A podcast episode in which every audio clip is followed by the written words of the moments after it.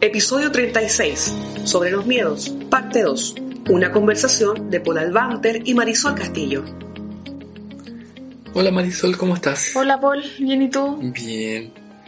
Yo sé que tú eres una chica temeraria, que no tienes miedo al miedo, ni miedo a no tener miedo.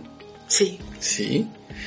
Y continuando el podcast que habíamos hecho anteriormente, ¿has pensado en miedo de las masas?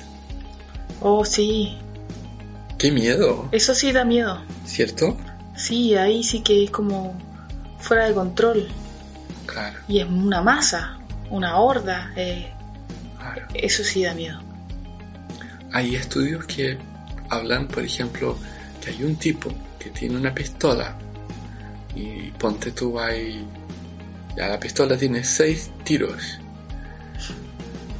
y una horda se va a lanzar sobre el tipo y él llega, dispara, mata a uno, paran todos.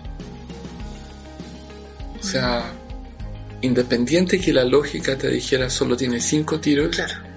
no, no es capaz de, o sea, Somos 100. somos o mil o diez mil, paran todos. Sí, Increíble, ¿no? es cierto. Y ahí hay pánico también, porque si él empieza a disparar, es lo que ha hecho Lo que ha eh, pasado en Estados en Unidos. Estados Unidos, sí, en tantas partes de Estados Unidos. Curioso que es un fenómeno más bien norteamericano, ¿no?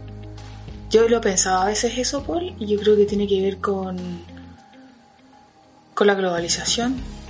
¿Ya? Yo pienso que, que como ellos están a un nivel de desarrollo, no digo que es el mejor nivel de desarrollo, pero como que ya han evolucionado ah, más que nosotros, eh, las normas y las reglas son tan estrictas y a prueba de fallos que a veces sienten que no hay escapatoria.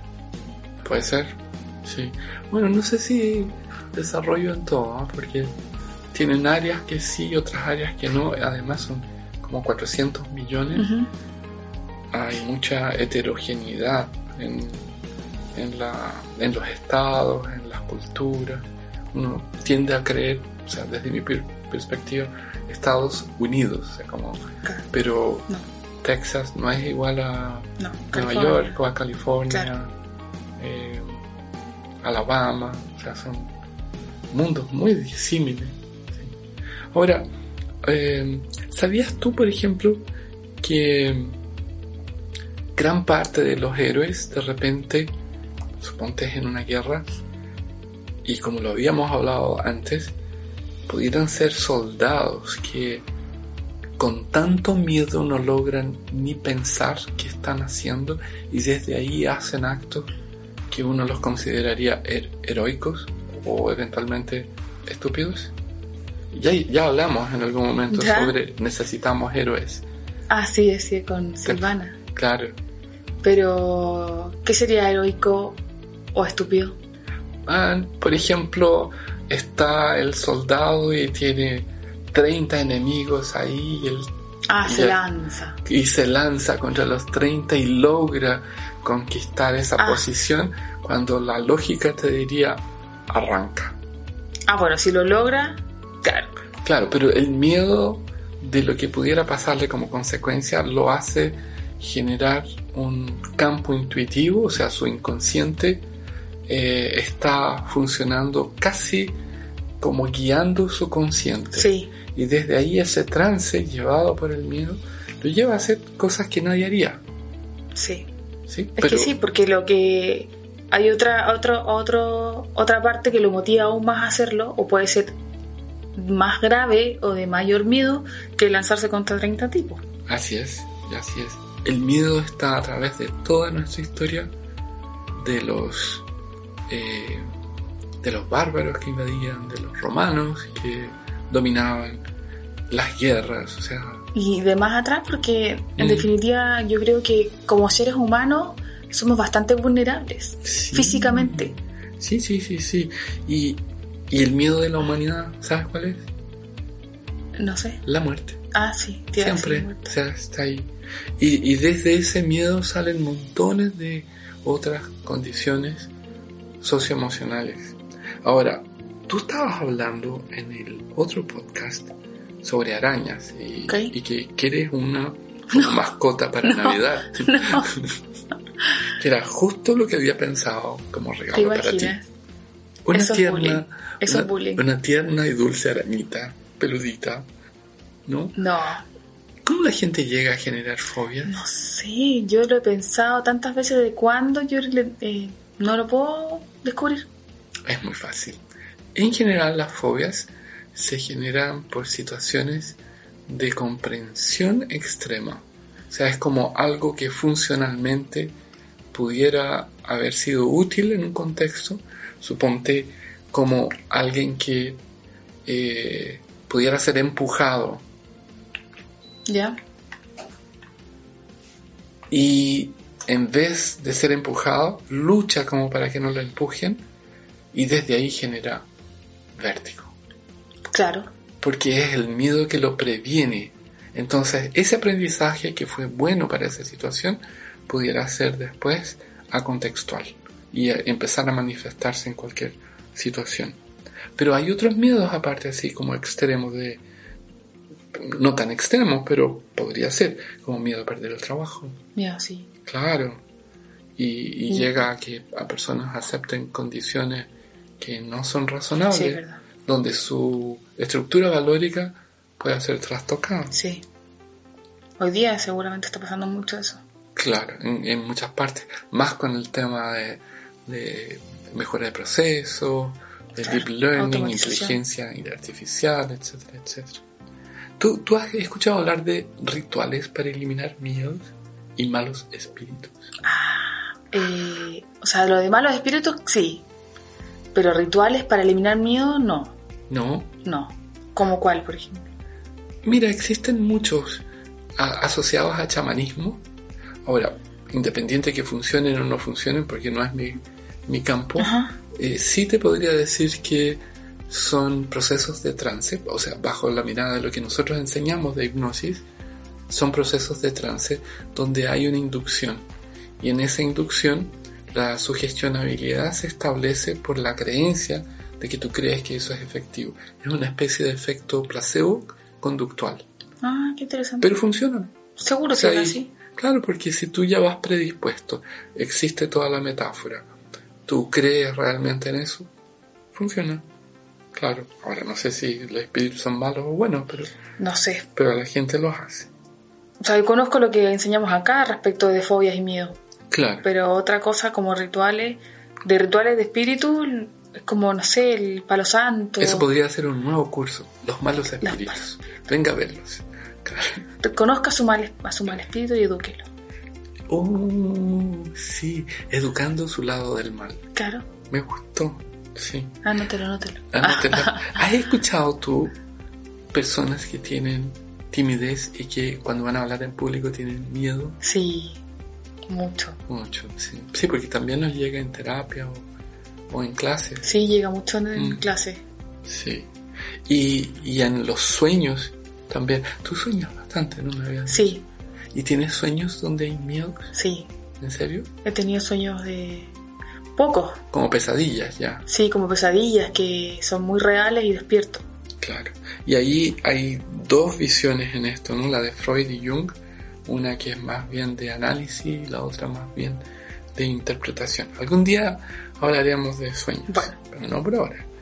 Y, y en Chile, no sé si te diste cuenta como la violencia en estos días ha capturado la atención por el miedo.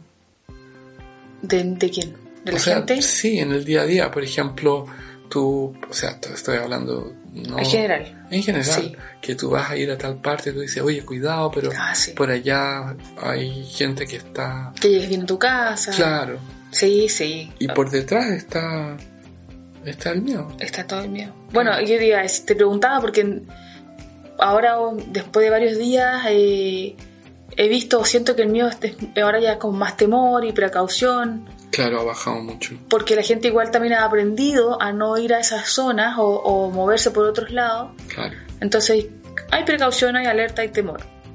Y dentro de todas esas cosas que ahora tenemos de miedo, que son muchas, pucha, tenemos miedos a infecciones, miedos a pandemias, o sea, Uh, cuando hubo una pandemia hace años atrás, sí. Y, y a cada rato. Y ahí yo creo que en ese caso, por ejemplo, recuerdo que, que sucedía este, este fenómeno que dices tú, cuando hubo, cuando las personas sienten miedo y, tom- y tienen conductas inesperadas o, Mm.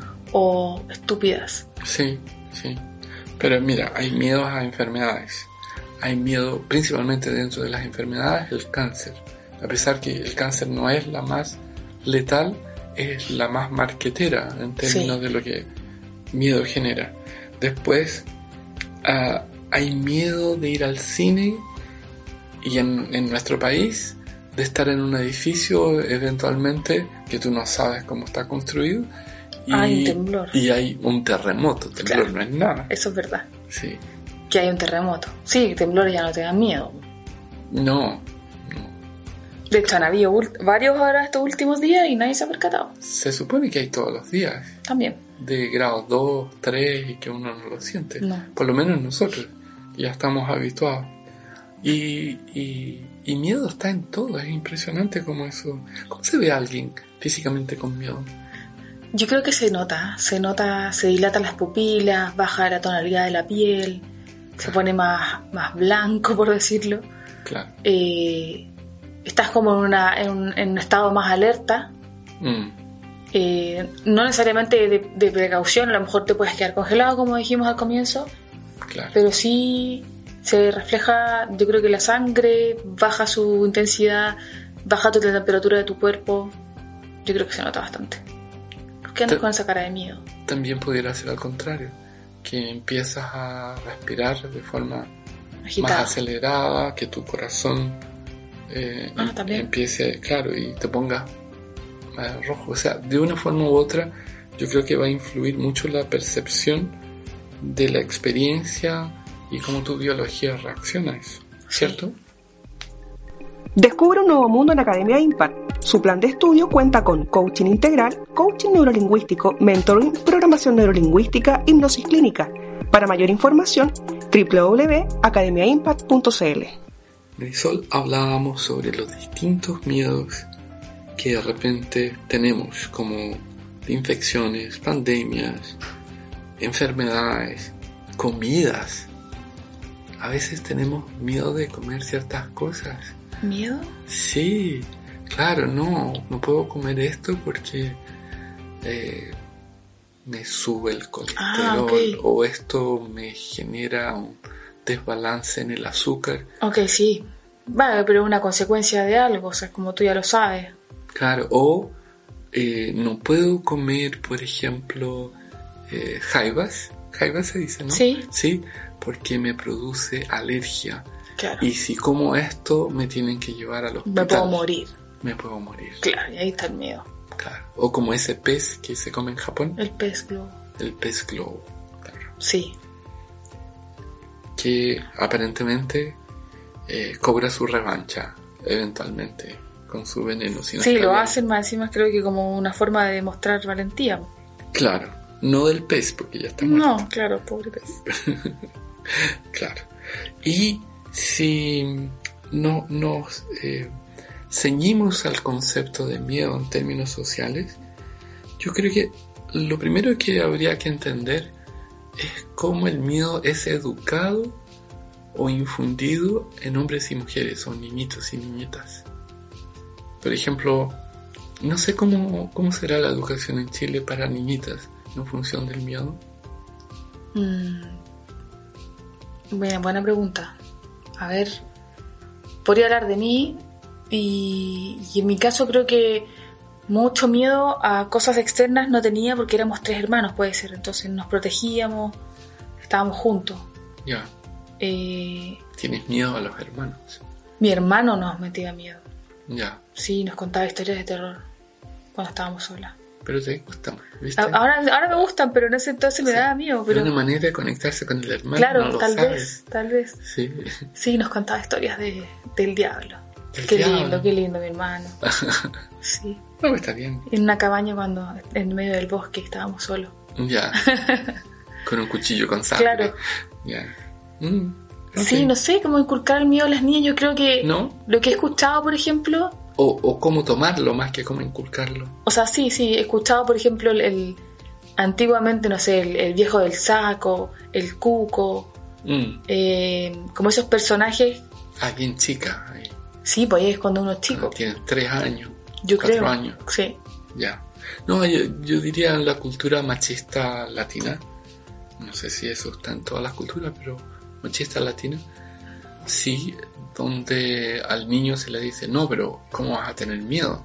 O sea, y ya desde ahí hay una percepción de que eh, miedo no es aceptable. Claro, en el caso de las niñas no. O sea, yo creo que no recuerdo que alguien me haya dicho no puedes no tener miedo.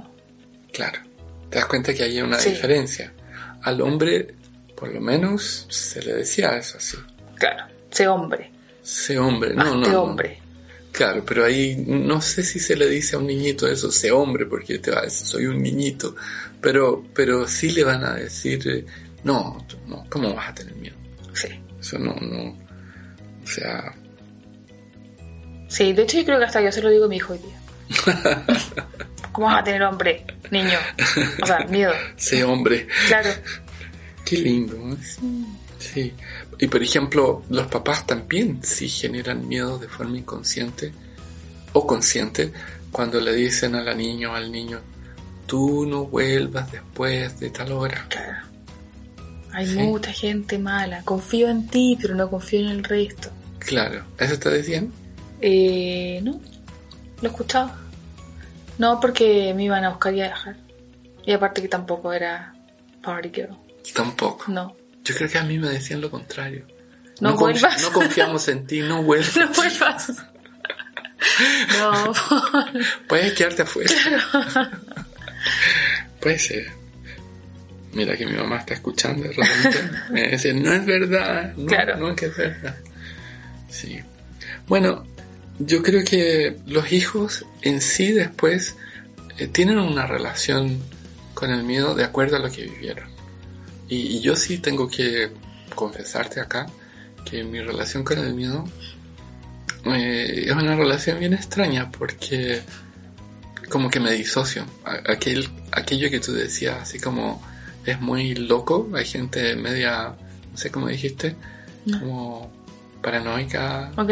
mal de la cabeza. Eh, eh, eso me pasa. ¿Que eres paranoico? No, No. me disocio. O sea, en una situación crítica Ok.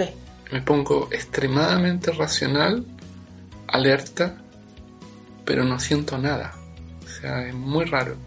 Y eso debe haber sido por el condicionamiento de mi papá y de mi abuelo, donde digamos que las pasé Claro. duras. Claro. De más. Sí, sí.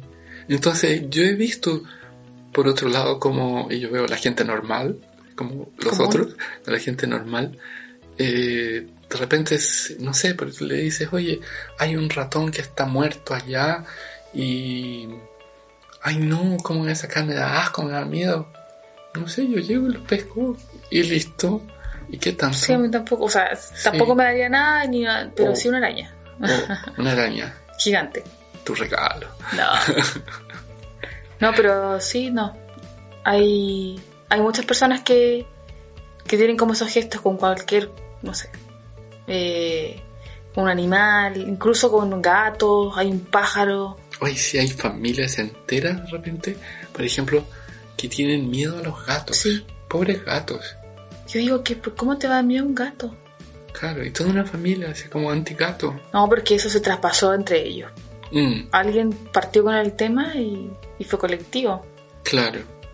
O sea, yo, yo he visto eso sí eh, bastante en, en padres que transmiten el miedo a sus hijos de cosas que no ¿Cierto? que ellos jamás habían tenido miedo antes. Sí, yo lo vi con cucarachas. También. Pero ya era más, más que miedo, era fobia. Era un cuento fóbico de cucarachas. Un chico que de, de bebé dormía en una cuna. Eran muy pobres con su mamá, eh, madre soltera. Y las cucarachas pasaban de repente por la cuna. Entonces la mamá de repente daba gritos de alarma porque por, por la eh, lo insalubre. Y, y él eh, creció en ese, creo que estuvieron ahí como 10 años. Ah, y había plagas de, bas- de, de cucarachas porque habían basurales cerca y todo. Entonces tenía una fobia tremenda a las cucarachas. Llegaba a desmayarse. Chuta. O sea, él era un chico de 30, 35 años. por ahí. Sí, sí, sí, sí. Bueno, ¿tú has visto quién juega también mucho con miedo? Son los terroristas. Sí, Curiosamente. O sea, infunden miedo. claro, Mucho poder. y hay mucho poder. Y además está la oportunidad del desconocimiento de la acción. O sea, ¿cuándo van a actuar y Claro. hacer algo? Se aprovechan de eso. Claro. ¿Te acuerdas cuando, cuando estuvimos en el aeropuerto Sí, en Charles de Gaulle? Cómo se paseaban los militares metralletas. con metralletas. Porque hacía un año y medio, algo así, dos años, que había habido un, un atentado. Un atentado así. Claro, No, y tremendos tipos de un- dos metros. claro. Yo me fijé en su, sus armas, que eran. tenían cuatro metros las armas. Eran, También. eran enormes y una cantidad de balas. Sí, así muy serios y sin ninguna expresión. Creo que no le preguntamos nada. ¿Dónde queda el Ah, ¿te restaurante? imaginas? ¿Me puedo sacar unas fotos? Claro, sí. Puedo sujetar su arma. Claro, te imaginas. No. No, no, no, no, no. Bueno, hay veces también dentro de lo que es miedo en, en un grupo social que los padres infunden esa sensación en términos de lo que es el porvenir. Como hijo o hija, no hagas esto porque si no, no serás nadie. No tendrás cómo vivir. No seas artista. Jamás vayas a ser un coach. Claro. Imagínate. Sí. Pero ¿tú crees que esto se da hoy día? Sí, ¿Todavía? sí. Mucho. Sí, Ah, sí, sí, mira. sí. Sí, lo veo. Todavía no cambia. Tiene que cambiar la generación. Dar una vuelta más. Ah, yo creo que existe un, un temor proyectivo de experiencias que tú has visto que a la gente le ha ido mal. Entonces saca esa estadística como para asumir que al otro o a la otra le va a ir igual de mal. Claro. Lo que es un, es un error lógico en eso. Bueno, y, y- y dentro de los miedos que nosotros tenemos, las empresas tienen miedo de qué va a pasar con el futuro. Que qué- sí, por incertidumbre. Sí, la sociedad tiene miedo. Sí. Que no Eh. puedes proyectar. Claro. Que, que efectivamente hoy en día hay mucha incertidumbre porque las variables aumentaron. Sí. No se pueden medir. Sí. Ahora, ¿cuál sería la solución? ¿Sabes cuál es? Vivir el presente. También.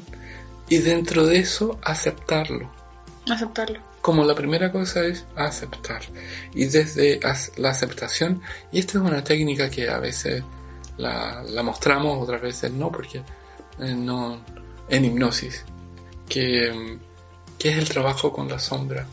Ok. que viene desde Jung, pero la, en, en algunos Hypnolabs la he enseñado. Es como le das la bienvenida, después, más que luchar en contra, entender lo que el miedo quiere y, y hacer con que el miedo se constituya como presente. Es como tu lado B, Ujú. pero que está ahí. Sí. Bueno, eso mismo también a veces lo hacemos en coaching cuando trabajamos Las con partes, ¿no? O en PNL o en hipnosis Sí. y hacemos trabajos de Gestalt.